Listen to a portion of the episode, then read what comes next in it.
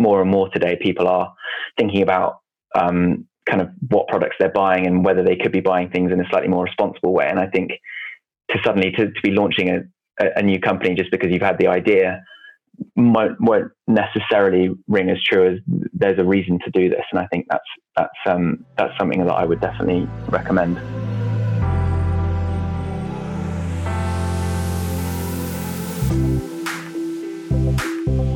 You're listening to the Make It British podcast. I'm Kate Hills and I'm on a one woman mission to save UK manufacturing. I invite you to join me every Tuesday and Friday when I'll be sharing the stories behind some of the best British made brands and UK manufacturers and offering you advice on making in the UK. Let's crack on with the show.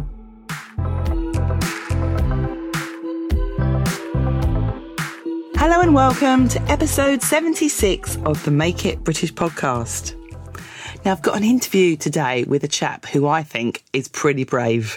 His name is Jack Millington, and he and a co founder set about setting up the UK's first ever goat tannery for over 50 years. Now, anyone that knows the leather industry knows it's setting up a tannery is no mean feat. And Jack's going to tell us all about why he did such a crazy thing and what the pitfalls were that were involved in setting up his business. Now, I think the Billy Tannery business is fascinating because there's more and more companies in the UK setting up their own sustainable businesses where they are responsible for completely vertical operation, you know, creating the raw materials, manufacturing the product and selling it to direct to the consumer, which is what Billy Tannery does. And not only that, but they're also collaborating with other brands as well as they do so. So in this interview with Jack Millington, he is going to talk all about the different types of leathers that come from different animals, in case you were wondering what's so special about goat leather and also the processes involved in not only setting up the tannery, but tanning the leather too. So I hope you enjoy this interview with Jack. And also just to remind you, there will be no Friday episode this week with the podcast because I'm still away on holiday, but I'm back next week and we'll be back to two shows a week as of next week. Okay, now let's go over to the interview with Jack. Hello, Jack. Thank you very much for joining me on the Make It British podcast. Well, it's great to be here. Um, so you are my first goat tannery, obviously, um, on the podcast. In fact, you're my first tannery altogether, I think. So, for those people listening, do you want to tell them a little bit about your background? How did Billy Tannery come about? Yes, so um, Billy Tannery is the the first British goat leather company. Um, and we basically came about over a, a, number of years where I found out that there were thousands of goat skins going to waste in the UK um, that were left over from the growing goat and dairy, uh, goat dairy and meat industries, and found out that basically none of these skins are being tanned in the UK. Uh, so tr- tried to work out how we might go about doing that. Um, and that was a, a, quite a long process because it sort of coincided with um, over the last sort of 10 20 years the, the, leather industry in the UK has declined quite significantly. So mm. um, yeah it wasn't an easy task but uh, but yeah we, we, we now are the uh, set up. We have a we have a tannery. We have a a brand selling um, goat leather goods under the Billy Tannery name Brilliant. So we'll come on to that in a bit in a minute, a little bit more about exactly how you set it all up. Just first backtrack a bit. You said you're the first goat tannery. So was there no one in the UK tanning goats at any point, or has there just been a bit of a break and you've reinstated it into the UK?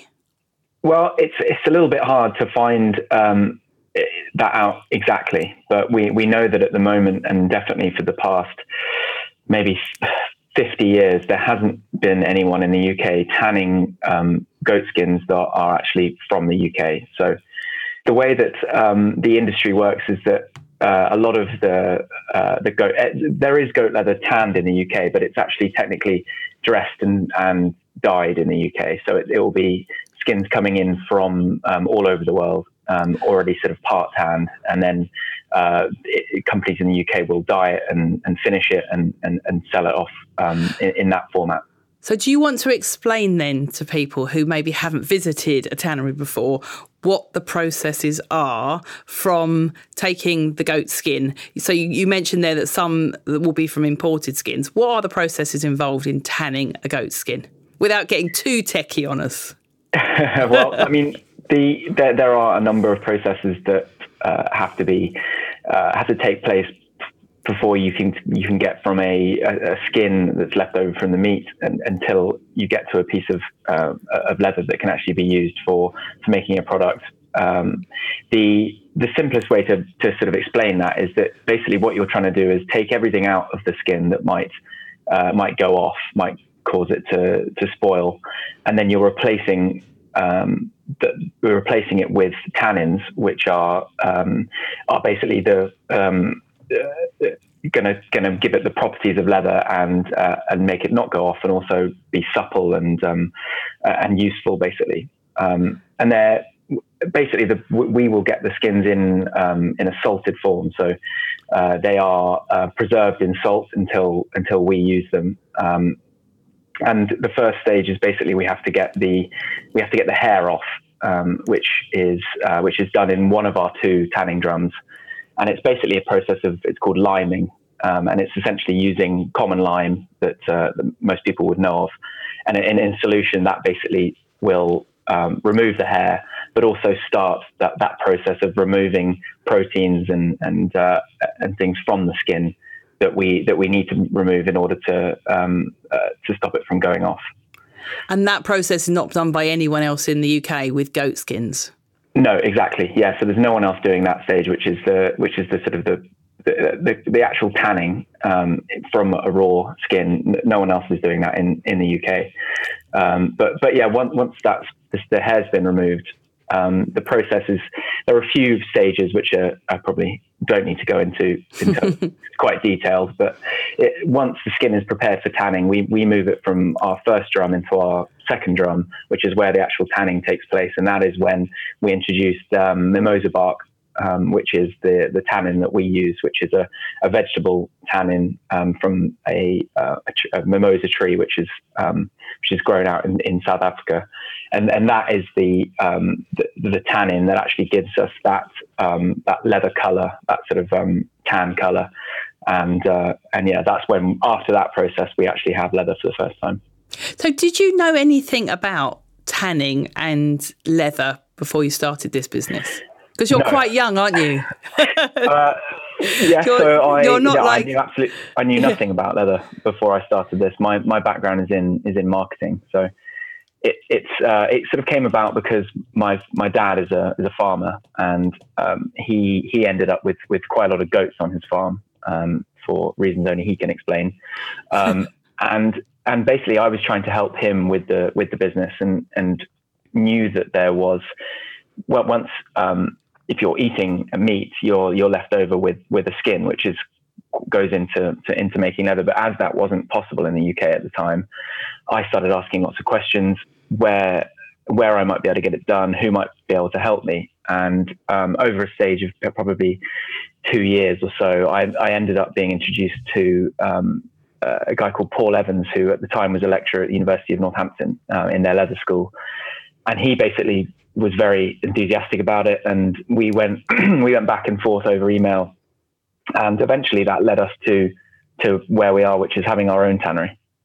Brilliant. So you're operating that um, twenty four seven, are you at the moment? How how you know how does that run, and how many people are involved in keeping that tannery, tannery operating?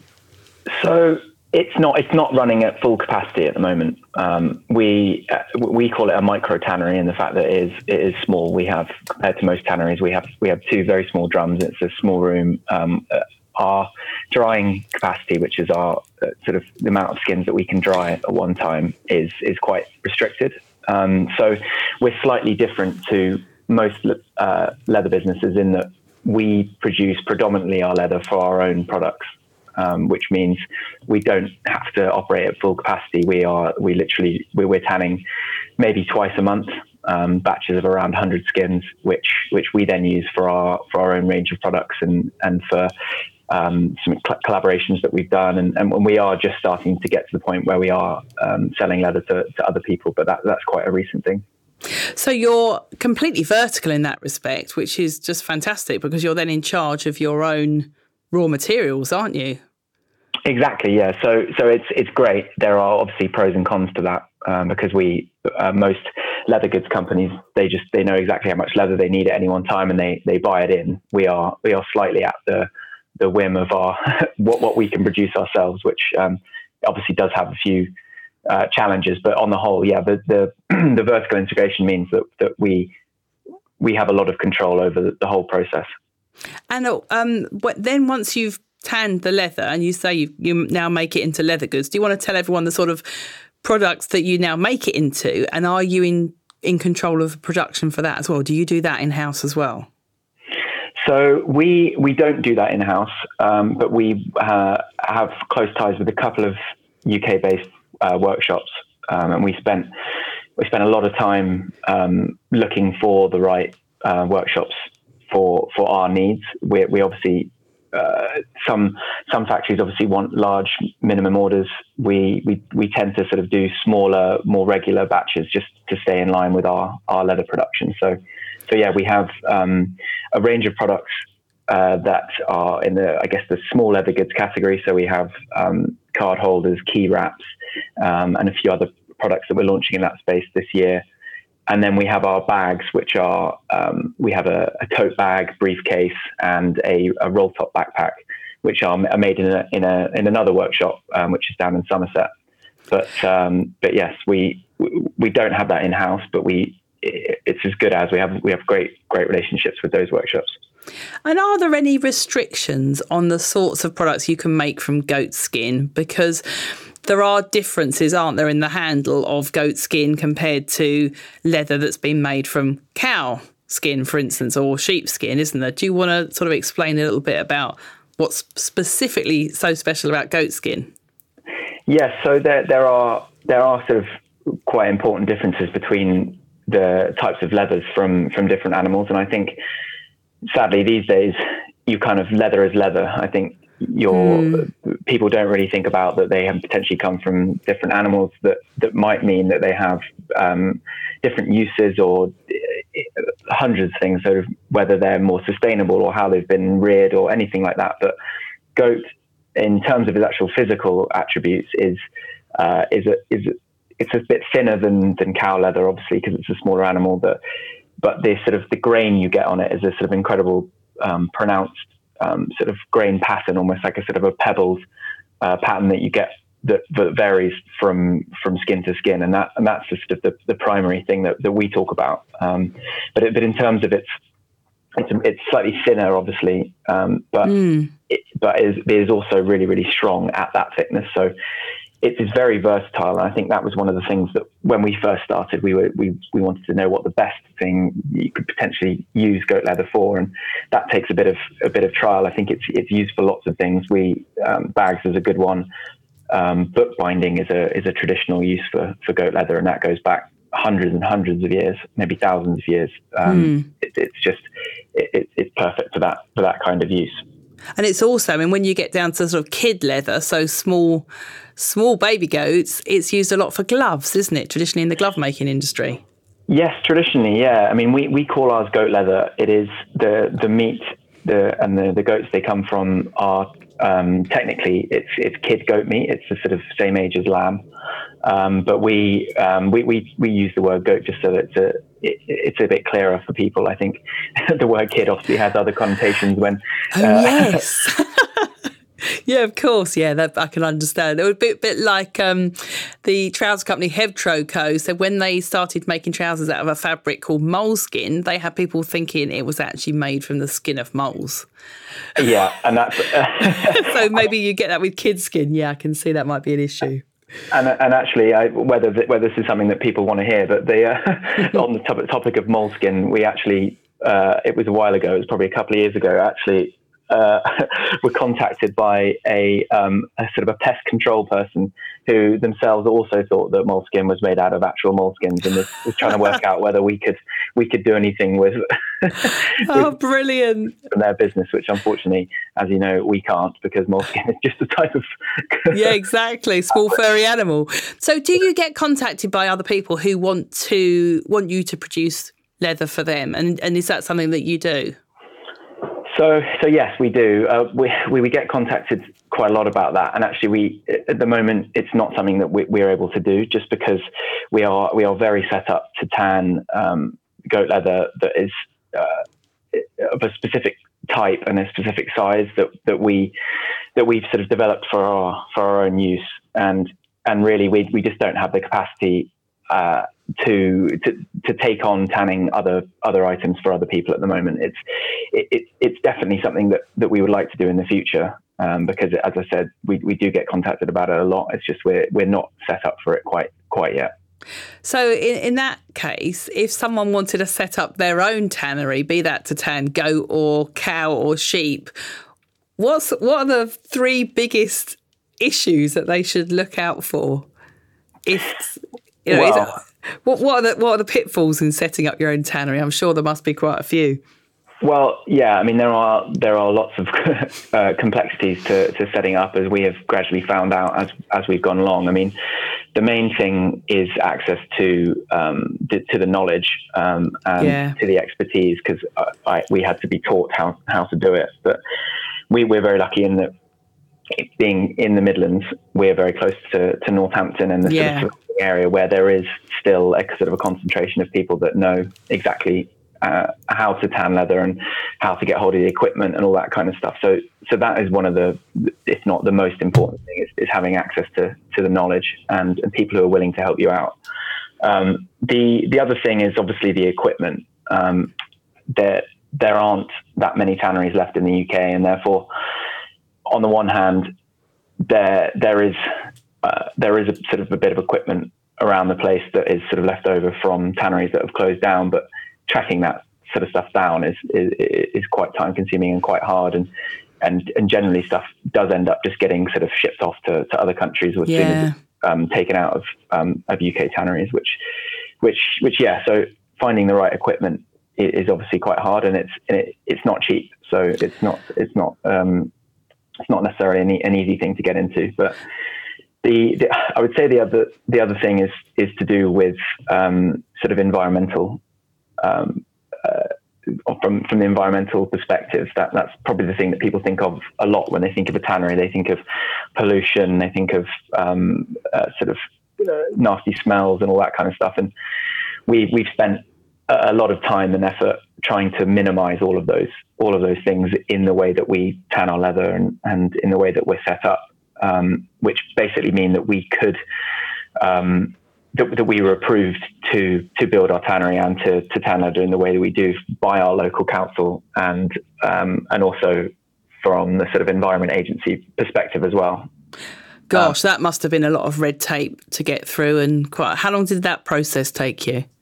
Uh, it took probably about a year. Um, it, we, we we built the tannery before we even knew that we had to do all this stuff. So, oh gosh, it was it was a case of uh, it was potentially easier because we kind of knew what we were uh, what we were actually doing and what um, what our setup was. But it, it, it, was a case of getting retro- retrospective um, planning permission and also uh, just working out what permits and stuff we needed. Um, the, the, benefit of uh, which it, it, was actually a, a happy um, coincidence in the end. The benefit of the, our size and the fact that we are a micro tanning means that we don't have the same uh, uh, environmental um, controls as, as a tannery over a certain amount of leather being produced. So th- that was quite helpful and, and, is another reason why we, we stay small.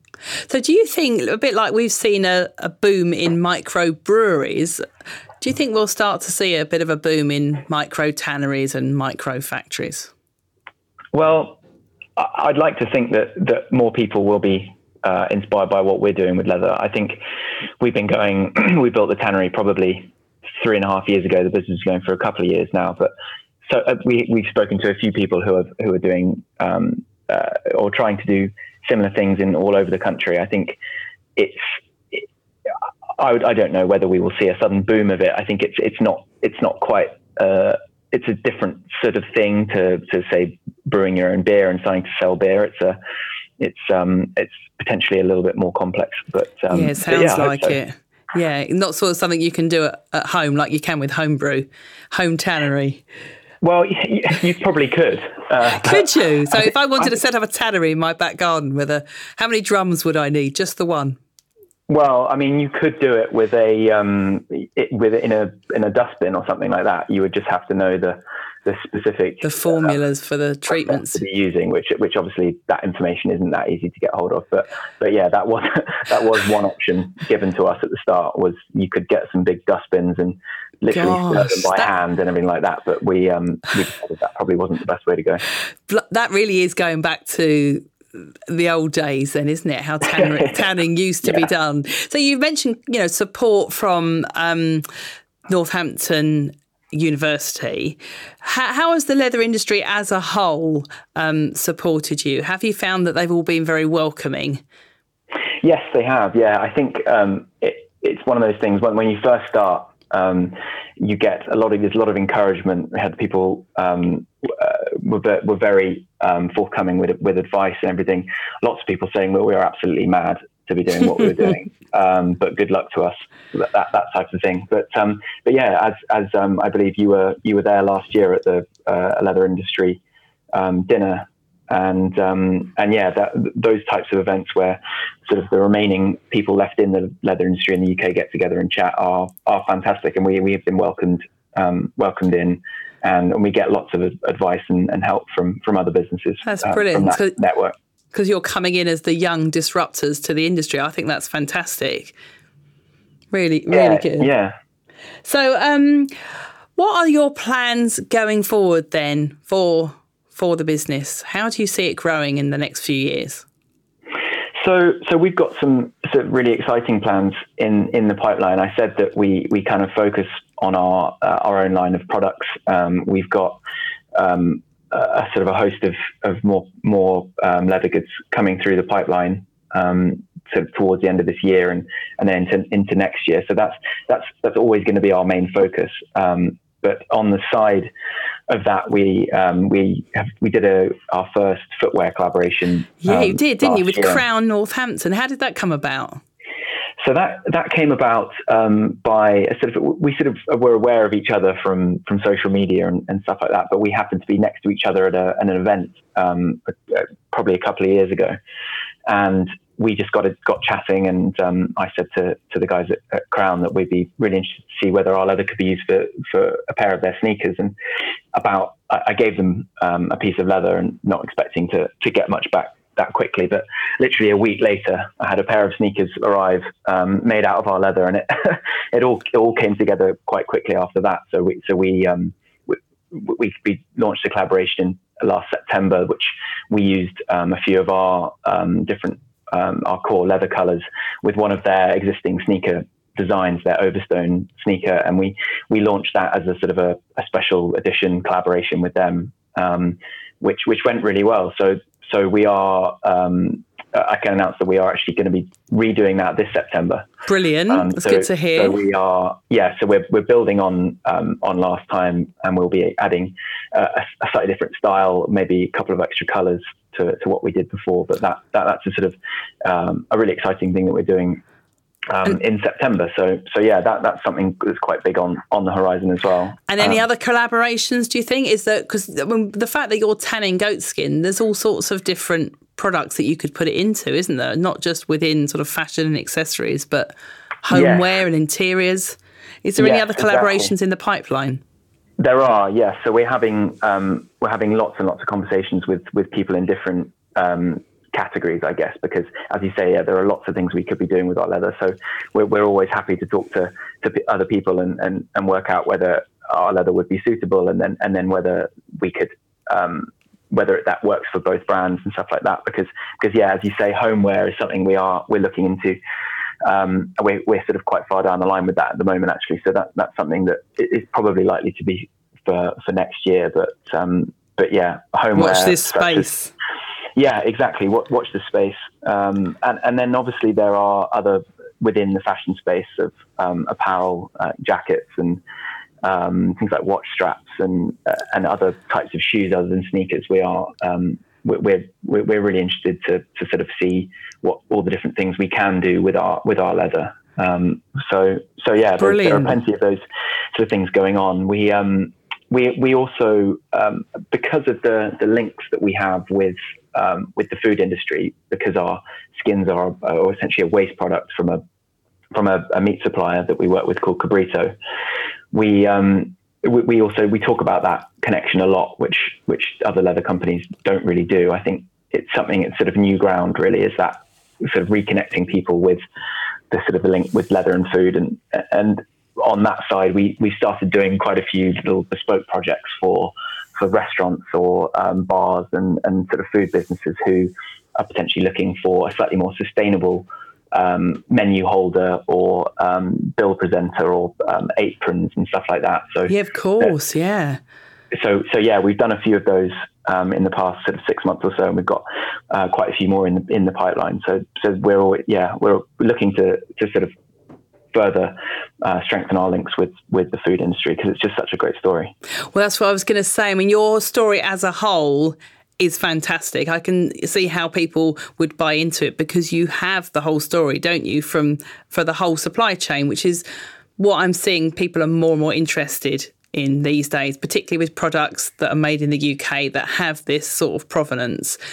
What tips would you give to anyone who was thinking of launching a brand how they can build that DNA and that storytelling into their business? Well, I think uh, for us, it was always something that, that was part of the reason why why we started it. I think you have to. Uh, uh, my advice would be just to before you even start is to is to build the business around a, a, an interesting story or a, a sort of a, genuine um, a genuine story and a genuine need for for what you're doing because that gives you that sort of foundation right from the start to to give people a reason for why you're doing what you're doing, and then and then that gives you the opportunity to to tell stories or uh, it's just sort of that narrative that that means you aren't just launching a new um, X product. It's, it's, yeah, it's exactly. sort of a reason a reason behind it, and I think more and more today people are thinking about.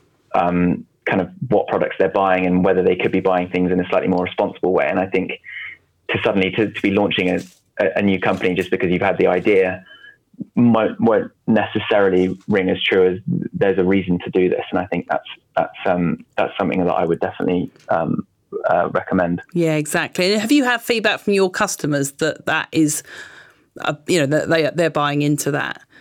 Yes, definitely. Yeah, I mean, we we, we we're sort of lucky that we are still um, uh, pretty small, so we have we have a great dialogue with with people that are are buying our products, and and and yes, that it's sort of all the parts of the story resonate sort of differently with, with, with, different people, whether it's that sort of food waste angle, whether it's the sort of the um, uh, reinvigorating a, a, sort of a, a, craft in the UK that is, is potentially on the in the decline. There's there's always parts of the story that, that resonate with, with different people. I think it's it's important to have that sort of mix so that you're not just sort of saying one thing. And how have you used social media? Because I noticed that you're you've got the hashtag promote the goat, haven't you? yeah, I love so, that. Where did promote the goat come from?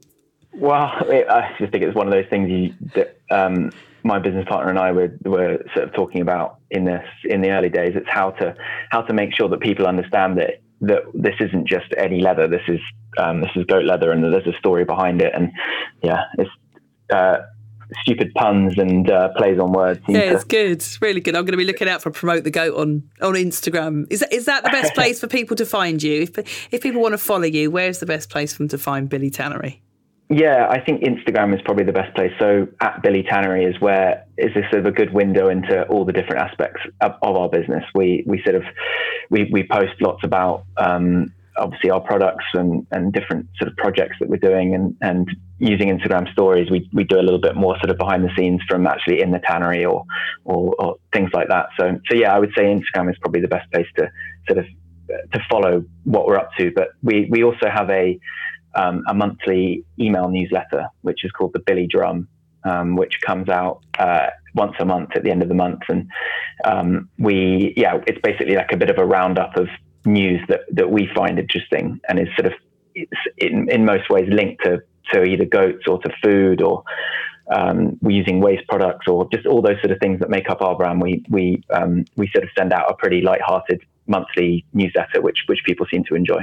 Brilliant. Well, send me the link for that, and I'll put that in the show notes for this podcast. Yeah, absolutely. Brilliant. Along with all the other places that people can find you, like your website and your yes. Instagram. Fantastic. Jack, it's been really wonderful talking to you. Um, is there all. anything else that you would like to say before we go? Hmm, let me oh. think. Well, I think it's. Uh, I, I, would just second what I what I said a little bit earlier that we're always really keen to hear from um, from from other brands, particularly um, British-made brands, who think that uh, there might be an interesting way for us to collaborate. I think um, it's it's always been a big part of the way that we uh, want to grow our business is is through coll- collaboration. So um, so yeah, if anyone's listening to this that uh, has been inspired, then then yeah, please get in touch because we're we're always happy to have those conversations. Fantastic. Thank you very much, Jack. Not at all. Thanks a lot, Kate. Thank you for joining me. Bye bye. Bye bye.